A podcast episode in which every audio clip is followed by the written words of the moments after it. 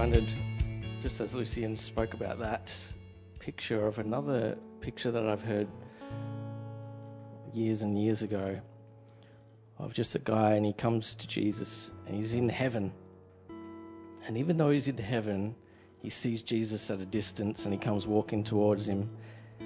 And uh, as he starts walking more and more closer to Jesus, he starts feeling more and more shame, more guilt, and all his sin, all the things that he's ever done wrong in his life, all the horrible, just the worst kind of stuff that he could think of that made him feel super bad, felt like he's the worst thing ever, so unqualified, so unworthy, so just disgusting before Jesus just came all over him. And he couldn't, he just picturing all this grotesque stuff that was in his life and he just dropped to the ground and was just in this heap as if just wipe me out, kill me, send me to hell. And in that place, Jesus comes up, right up to him, and also just reaches out his hand and lifts him up, grabs him, and looks straight into his eyes and just says, I love you. even in the midst of all that stuff, even though that we are so unworthy, so full of all this rubbish and just absolutely have no have absolutely no power to be able to make ourselves any cleaner or any better or any more righteous. Jesus sees us and goes, I know. I know while you're your worst, while you've even rejected me, I still love you and I'm going to make you clean. I just had a picture a, a few years back as well of where I was outside and I looked out the window and my bin had fallen over for some reason and all my rubbish was out all over the street. I was annoyed because I have to go out there and clean it all up. But just as I was there in that place of annoyance, having to go out there, God says, That's what I've done to you. All the rubbish, all the sin, all the junk that's inside of, of us has been cleaned out completely, and we've been made totally 100% righteous, totally 100% clean and pure. And not only that, we're not just empty, but He fills it. He fills us with His holiness, with His perfect goodness. In Colossians 1, it says, There's a mystery that's been hidden for the ages, a secret that has been kept hidden for this whole thousands and thousands of years. But now, this mystery has been revealed. And that is that Christ in you is the hope of glory. It's the secret. The secret of all things is that Christ is in us is the hope of glory. The world needs Jesus. Every single one of us needs Jesus. There's no other way to the Father. There's no other way to be righteous. There's no other way to be right, to be, to be how we're meant to be, how we've been created to be, other than in Christ. There's no other way.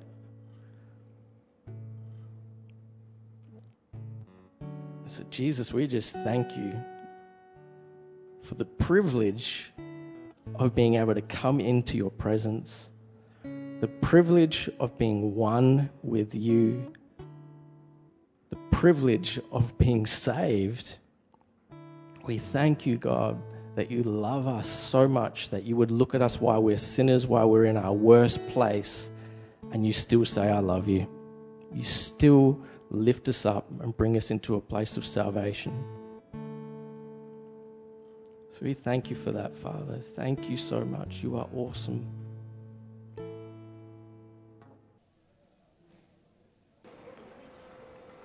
Um, who thinks Lucian did a good job?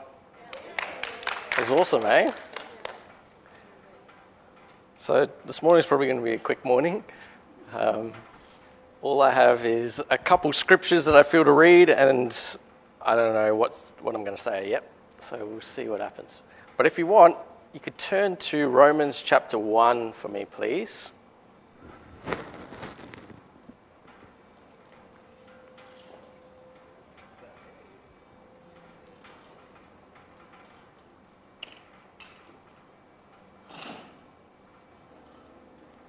So, Romans 1, we're going to read verse 16. This is Paul who's writing, and he says, For I am not ashamed of the gospel, because it is the power of God that brings salvation to everyone who believes, first to the Jew, then to the Gentile. For in the gospel, the righteousness of God is revealed, a righteousness that is by faith from first to last, just as it is written, the righteous will live by faith. So, Paul here, he says, I am not ashamed of the gospel. I remember a time when I was quite young, or not quite young, when I was in my teens and at high school and then even into my 20s a little bit. I was ashamed of the gospel. How many have, have felt that? Ashamed, or let's say shy, to share the gospel to unsaved people, to friends, family, workmates, whatever it is. There's times where we feel, fearful and a little bit nervous because we're fearful of what, they, what someone's going to think of us. And you see people out sometimes in the city with their signs or, or with a microphone and maybe a little amp, and they're out there street preaching.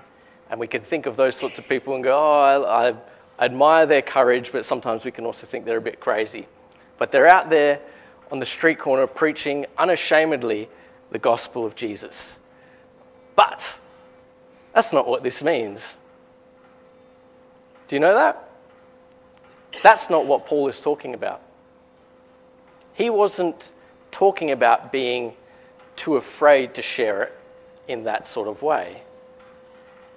In those times, remember, he's in a, in a very much a Jewish kind of communi- community where, in order to follow God, you had to obey the law, obey the Mosaic law, Ten Commandments, and all the other commandments, and the whole culture. And when you did that, that is what was pleasing to God. That is what would earn you a sense of righteousness before God. It was shameful to think that you could earn a sense of righteousness and good standing before God by any other way than through your good works and your following and keeping of the Ten Commandments of the law. So Paul is there saying, I'm not ashamed of this gospel because it preaches a righteousness that can come from God apart from you having to follow the law. It's interesting when you read through Paul's life how much people wanted to kill him. They hated him for his message. They absolutely wanted to grab a hold of him, stone him, behead him, do all sorts, throw him in prison why? Because of the message that he was preaching, which was the gospel, which is you can be righteous apart from the law, that is by faith only in Jesus Christ. That's why it says he's not ashamed. It's not because he was too scared to stand up and talk to people. He didn't have a fear of man. Right? Before his life, he was grabbing Christians by the neck, dragging them out their house to kill them. He didn't have a fear of people. So when he's talking about, I'm not ashamed of this gospel, he's talking about the fact that we become righteous not by obeying the law, but purely by faith in Jesus Christ. Amen? Now, here's another part. For in the gospel, the righteousness of God is revealed a righteousness that is by faith from first to last. The righteous will live by faith. What it says here, though, is I remember a story about a guy. Um, he's, he's searching for the power of God. He's like, What is the secret to the power of God? I want to live a life of power. I want to live a life of miracles, signs, and wonders. I want to live in the victory that Jesus has won. Um, and just live in that, in that sense of just a powerful life. He's asking God, What is the secret? What is the secret? For hours praying, What is the secret to the power of God? And he gave him this scripture that in the gospel, right, the gospel is the very power of God. Because in the gospel, again, the righteousness of God is revealed. To live a life of power is to live completely righteous. And again, how do you get righteous? How do you receive righteousness? It's not by obeying the law. It's not by trying to be good. It's not by your good behavior. It's not by your bad behavior. It's not by any of those things. It has nothing to do with your performance, has everything to do with Jesus' performance on your behalf and your faith to receive what he has done. So turn over to Romans chapter 5. We're going to look at this scripture here.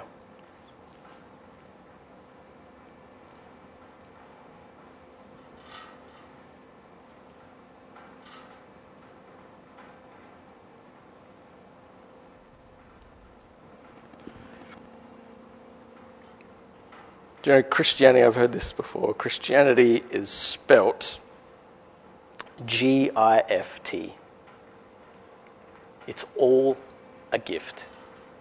You can't earn it, you can't do anything to deserve it. Your absolute best performance that you could ever do will never be good enough to earn any of the glory or any of the presence or any of the blessings of God. How, how could we even have those sorts of thoughts? It's such an arrogant thought to think that you could ever be good enough for God. He is holy, He is perfect, He is God of everything. And how could we, such insignificant little things, think that we could earn heaven? Yet it's preached in churches all the time. The way that you get more of the presence of God, the way, the way that you get more of the blessings, the way that you get your miracle is if you're more righteous if you're more holy. But you can't be. It's impossible for you to be any better than at all. So let's look here.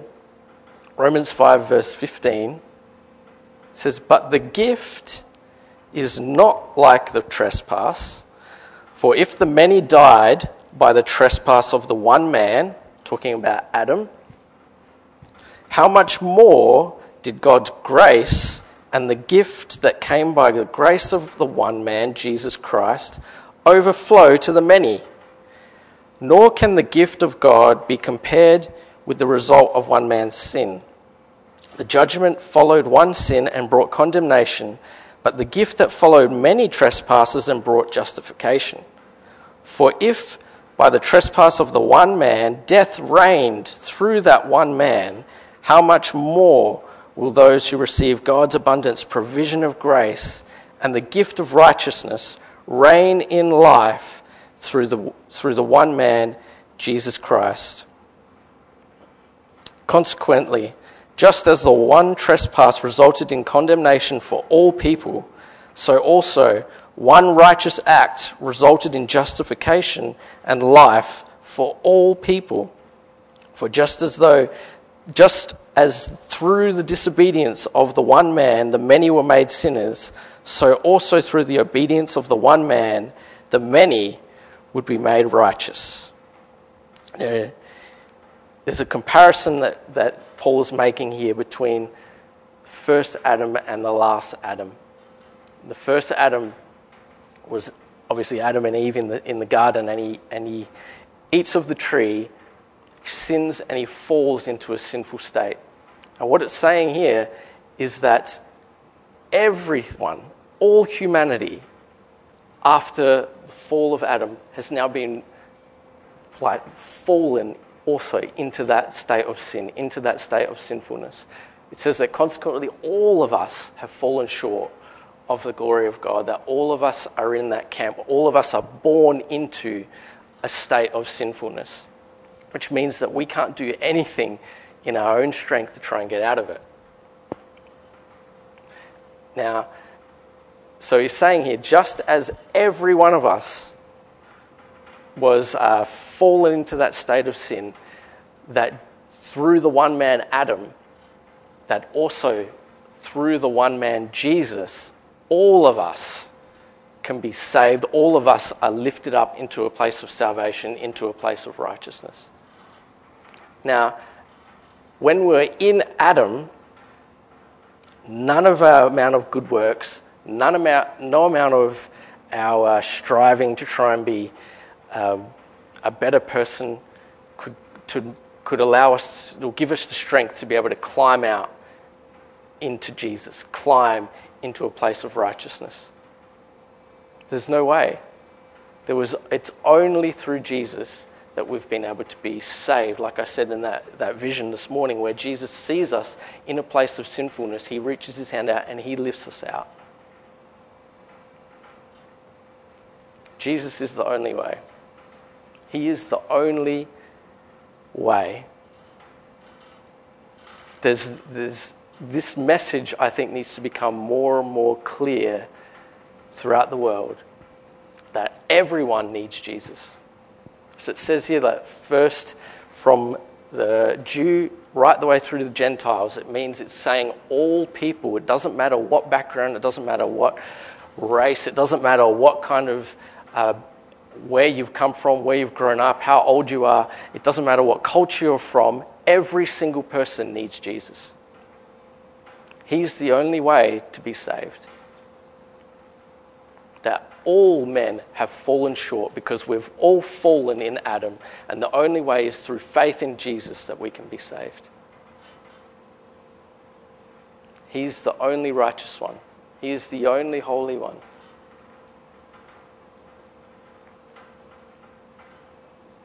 Let me look at this other scripture.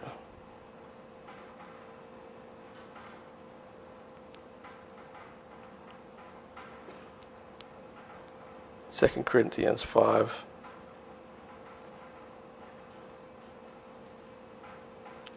It says, God made him who had no sin, he's talking about Jesus, to be sin for us, so that in him we might become the righteousness of God. Jesus was 100% righteous. He was 100% holy. He was 100% perfect and always obeyed God. Did he do anything to deserve our sin? Obviously not. Did he do anything in his life to deserve all the wrath of God being poured out on him? Not at all, did he? Yet he was given it. All sin, every single human, all the sin in the world, all the rubbish, all the stuff that was, uh, all the disobedience, all the rejection, all of it was placed and imputed in Jesus. And he didn't deserve any of it. And then God punishes Jesus. All wrath because of that all the wrath was poured out on Jesus in full, to the full extent, even beyond what uh, anything, any, all the sin. It says, like, how much more did he just, disgrace cover that sin? It was fully poured out on Jesus, yet he didn't deserve it. Then the Bible says that us, that we may become the righteousness of God. Now, did we do anything to deserve righteousness? What did we keep the law enough? Did we do anything at all for us to deserve it at all? We couldn't, could we? That means we can't do anything to lose it. See, if you can't climb out of your sinful state into good works, it means through bad works you can't fall. It's consistent, isn't it? You can't do anything to earn salvation. It means you can't do anything to fall from it at all. My dad's gone on a lot, a lot of just reinforcing this idea that salvation is eternal because it's locked up in Christ. You can't steal it, you can't take it away because we've been made one with Jesus and Jesus can't fall from the throne. So we can't also fall from that throne. As I said before, it's the mystery The mystery that's been kept hidden for ages is that Christ is in us. He is the hope of glory. That every single one of us has been crafted and shifted. In, this, in 2 Corinthians 5, it talks about how we've been made a new creation. That He has fashioned us in such a way to be the new temple of the Holy Spirit, to be the new house, the new vessel that carries Christ on the earth.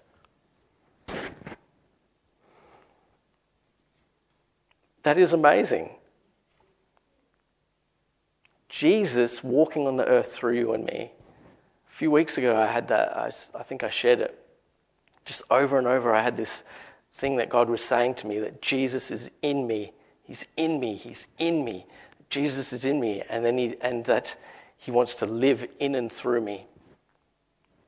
More and more, the, the whole gospel isn't, like I've said this so many, it's a nice little saying, but there is power in it. That the gospel isn't about you trying to get you into heaven. The gospel is about getting heaven into us, it's getting heaven into you so that you can release heaven into the world.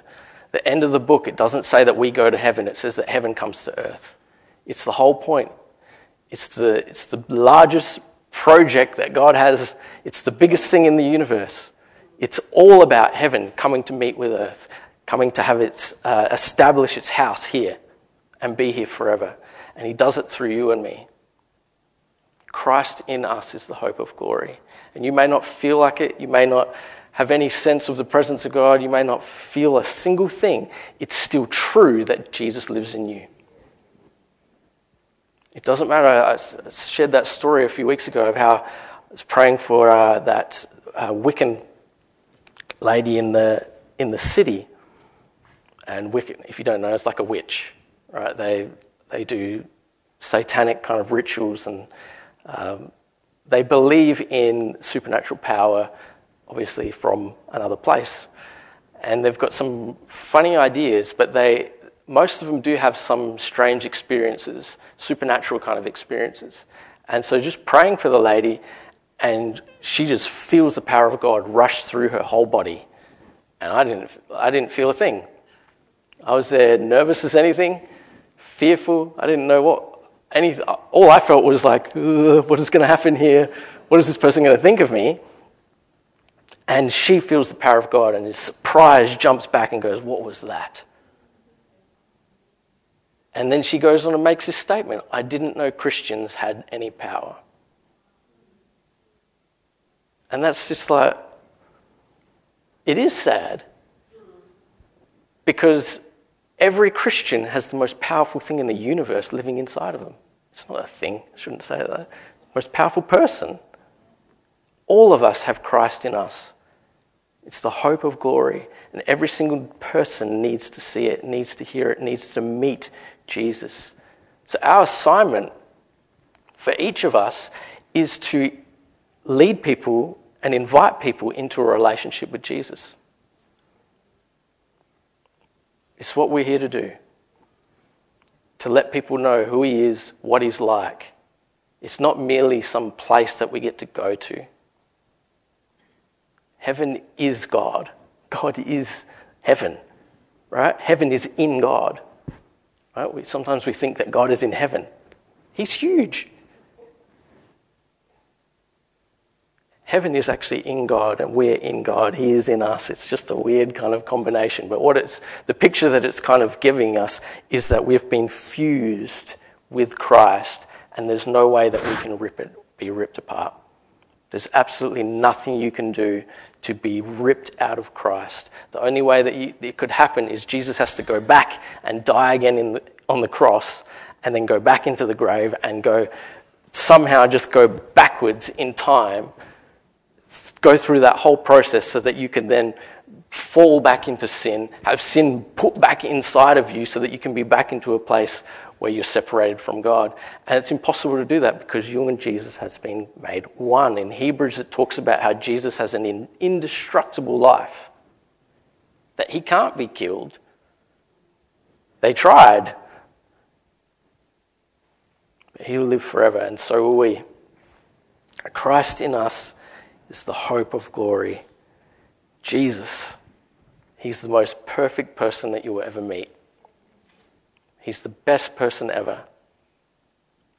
I just want to, I don't know, I want to know him more and more and more and more. You can't get any closer to him though.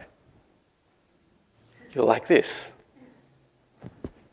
There's nothing you can do to get closer to Jesus. And sometimes you can get this picture that, oh God, I pray, and we're just doing this sort of action like he's over there somewhere. We pray to the heavens. Jesus, we worship you, you're out there. When the, all the Bible says that he's in here. Do you know what the Bible actually does say that's out there? Up in the sky. In Ephesians, it says that the devil is in the skies.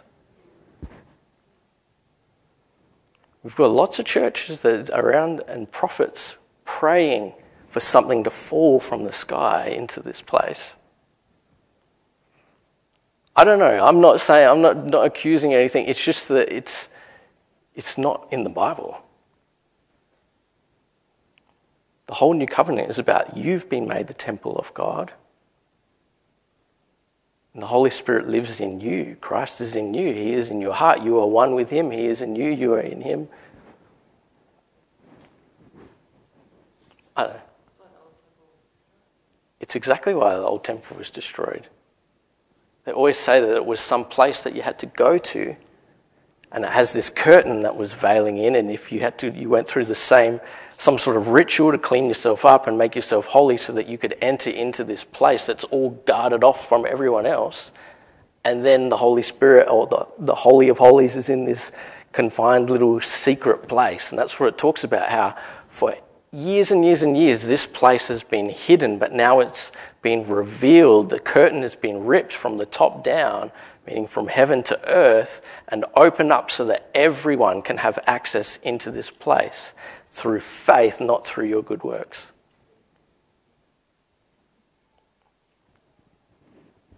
I remember, um, I've shared this before as well, at a place I used to work, there was a guy there who was. Uh, professor like would say that he's atheist openly, preaches that he's an atheist, and he'd had a really sore back for a number of like weeks now, and as I'm there, I'm only young, like 21 or something, and uh, I keep having this stirring. I want to pray for him, and days and days go on where I just don't do it, and eventually I have the courage to go up to him and ask him, oh, this is going to sound weird, which is the, the catchphrase of every Christian when they want to pray for someone. Um, but I just want to, I just thought that maybe I could pray for you. And he's straight up, no. Get stuffed. No, I don't want you to, I don't believe in God. I don't believe in any of that kind of stuff. So go away. And I'm like, oh, okay. um, but I still have this stirring, like a cheekiness almost that keeps coming every day. And so then I keep every now and then go past and go, So, you want me to pray for you now? And uh, just goes on by weeks and weeks. And then eventually he's like, oh, Why do you keep asking me? I was like, I don't know really, but I just want to pray for you. I really believe that you can be healed. And he's like, Yeah, okay. Well, go on, go on then. So I pray for him. Says nothing doesn't I asked him how it is and stuff, and he's just like, oh, same, whatever. So, but that really wasn't the point. I think he did get healed because after the, the next day and that, he was totally fine. But the the point is, right after I prayed for him at that at that particular time, this is an atheist guy, and uh, he grabs my my shoulders and stuff, and he says, "Do you know what? Don't ever be ashamed of what you believe." I was like, from this guy. I'm like, what? So I've realized this whole situation was all about me, not this guy anyway. But uh, it was powerful. A message that I believe was through the Holy Spirit for me, just to, to let me know actually what I have and what I'm supposed to be sharing is powerful. Even if I look like an idiot, even if I look foolish, it's a message of power. It's a message that people need to hear. And I spoke to him a little bit after that about what Christianity really is. I said to him, it might, my belief system might not be the same as what you think Christians are actually like. I said that I believe that justification and that our salvation is by faith. It's not by obeying a whole bunch of good things. Whereas most people think that as soon as you become a Christian, now you have to be a good person.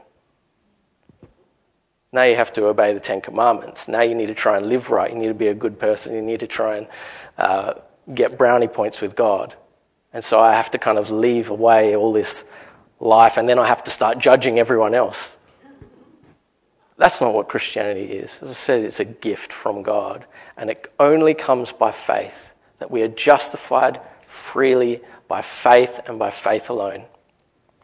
There's nothing else that you can do. We can't be good enough. There's no way that we could ever be good enough. And Paul knew this, and he knew it so strongly that he would even use graphic ways of describing the gospel by saying our righteousness is like dung. It's like a lot of other words. It is rubbish compared to the goodness and the, and the absolute wonder of salvation and what Jesus has done for us. So Christ in you is the hope of glory. Don't be ashamed. Don't ever be ashamed of it.